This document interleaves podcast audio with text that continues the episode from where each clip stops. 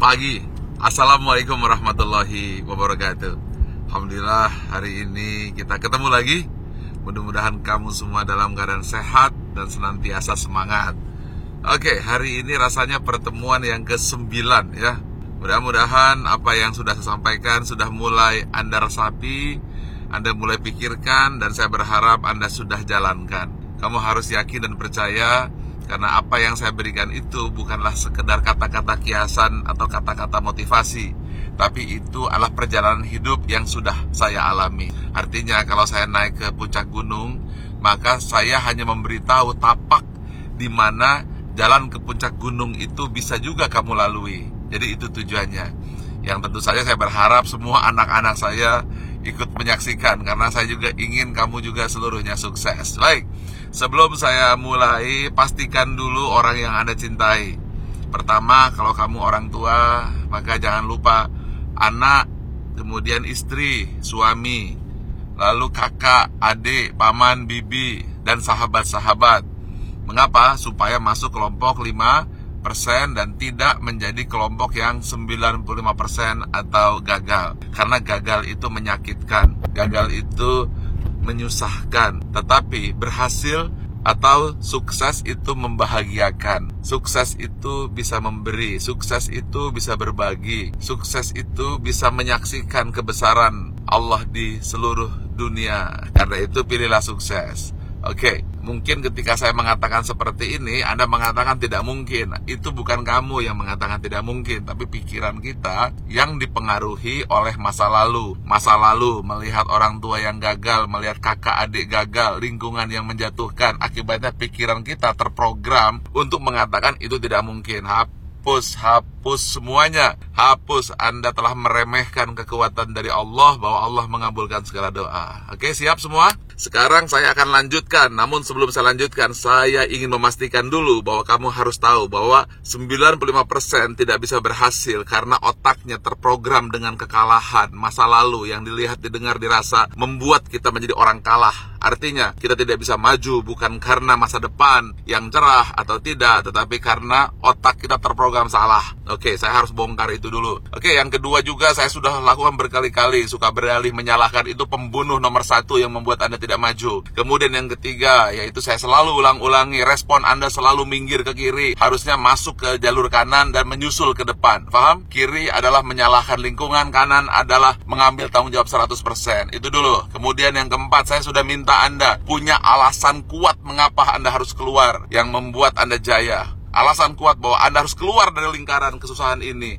Keluar dari lingkaran itu dulu. Nah, kemudian Anda harus memvisualisasikan apa yang Anda inginkan. Jangan membatasi hari ini. Jangan membatasi apa yang Anda lihat hari ini. Itu dulu. Berkali-kali saya ulangi, kalau tanpa fondasi ini, Percuma saya menanam pohon di tanah yang tandus. Percuma saya menanam biji di tanah yang banyak penyakit-penyakit. Karena itu saya bersihkan dulu pikiranmu. Oke, sekarang saya akan masuk lagi yang berikutnya. Tentu dengan catatan Anda sudah menuliskan apa yang Anda inginkan. Gak apa-apa orang mengatakan gila, seperti saya dulu gila membangun Bandara 165. Gak apa-apa orang mengatakan kamu bodoh, karena saya juga dianggap bodoh membangun ASQ Business School. Lakukan saja dulu, tulis saja, Tulis saja, karena alam akan bereaksi. Oke, sekarang saya lanjutkan lagi. Saya ingin tanya kepadamu, tolong jawab ya. Pikiran terpengaruh oleh lingkungan atau lingkungan terpengaruh pikiran? Jawab. Oke, sekarang pikiran terbentuk oleh lingkungan atau lingkungan terbentuk oleh pikiran?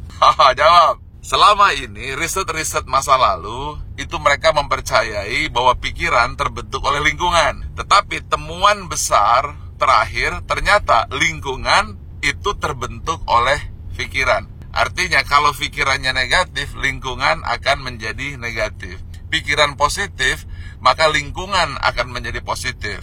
Pikirannya baik, maka lingkungan akan jadi baik. Pikiran buruk, lingkungan menjadi buruk. Ketika lingkungan baik, dia masuk ke dalam diri Anda balik menjadi baik.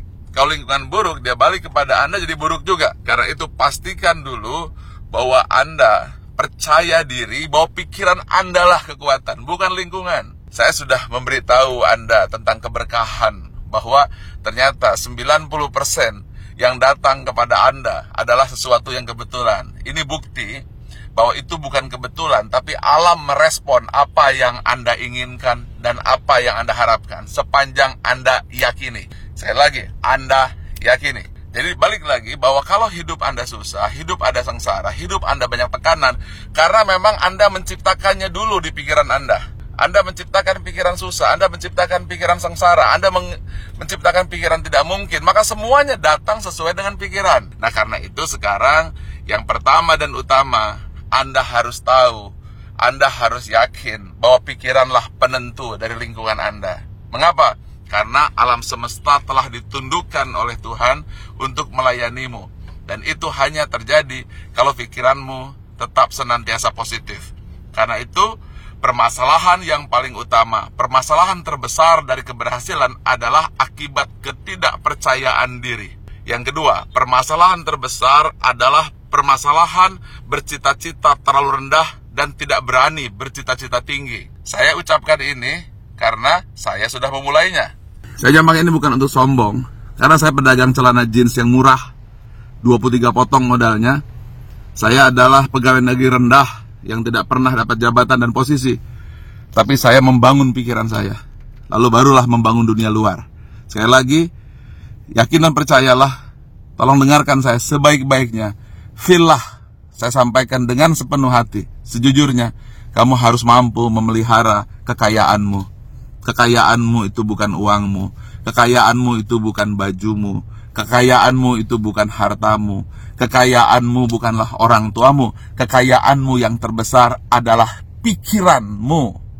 Kekayaanmu yang terbesar adalah hatimu. Kekayaanmu yang terbesar adalah cita-citamu. Kekayaanmu yang terbesar adalah impianmu. Katakan tidak kepada masa lalu yang membelenggumu. Coba ingat masa kecilmu. Apa pun yang kau inginkan, engkau berlari seperti anak kecil dulu. Kalau perlu engkau menangis sampai impianmu tercapai. Bukankah itu yang engkau miliki? Bukankah itu fitrah ketika dirimu dilahirkan di muka bumi? Jadi tetaplah seperti anak kecil yang punya fitrah. Apa saja yang diinginkan, kamu percaya itu bisa tercapai. Kamu naik pohon, masih ingat? Kamu manjat-manjat ke meja. Kamu lakukan. Kalau tidak mencapai, kamu teriak dengan nangis sampai orang tuamu nengok dan memelukmu lalu memberimu kamu permen. Itu fitrah sejati manusia. Karena itu pelihara wawasanmu. Karena apabila hatimu baik, pikiranmu baik, maka lingkungan baik dan kembalimu baik. Tapi kalau hatimu buruk, pikiranmu buruk, maka lingkungan buruk dan kembali buruk. Maka mulailah dengan hatimu sendiri, mulailah dengan pikiranmu sendiri. Kamu hanya cukup percaya dan yakin. Sudah, jangan lagi lingkungan. Sudah, itu bukan dirimu. Kamu mengatakan tidak bisa Pak Ari, itu bukan dirimu. Itu kata-kata yang pernah engkau dengar ketika engkau anak-anak. Gak mungkin Pak Ari, itu tidak berhasil. Itu bukan kamu. Itu lingkunganmu, temanmu, masa kecilmu, permasalahan masa lalumu yang membuat kamu tidak berpikir bisa. Oke, okay? stop itu hentikan. Lihat tujuh hal yang kamu inginkan. Oke, okay. yang pertama pikirkan kepastian apa yang kamu inginkan. Sebutkan saja angkanya, rupiahnya atau dolarnya, boleh. Oke, yang kedua tantangan apa yang kamu inginkan. Oke, tulis saja, catat saja, tulis gambar kalau perlu, bentuknya, warnanya seperti apa.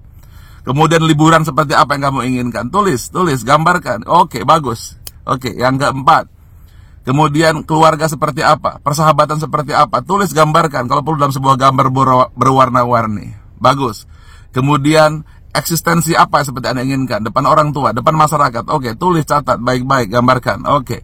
Kemudian perkembangan apa hari ini ke depan yang ingin kamu lakukan? Oke. Lihat dan rasakan seolah itu sudah tercapai. Bagus. Oke. Lanjut sekarang kontribusi apa yang kau bisa berikan kepada ayahmu, kepada ibumu, kepada adikmu, kakakmu. Oke, tulis catat baik-baik. Oke. Oke, yang ketujuh sekarang terakhir. Pertemuan apa yang kau inginkan apabila engkau bertemu dengan Tuhanmu? Ya, sekarang berdoa sesuai dengan keyakinan agama masing-masing. Ucapkan bismillah, saya doakan kamu berhasil dan suatu saat kamu akan berhasil. Percaya itu Allah Maha memberi. Jangan pernah remehkan bahwa Dia Maha memberi. Minta, yakin dan syukuri. Terima kasih.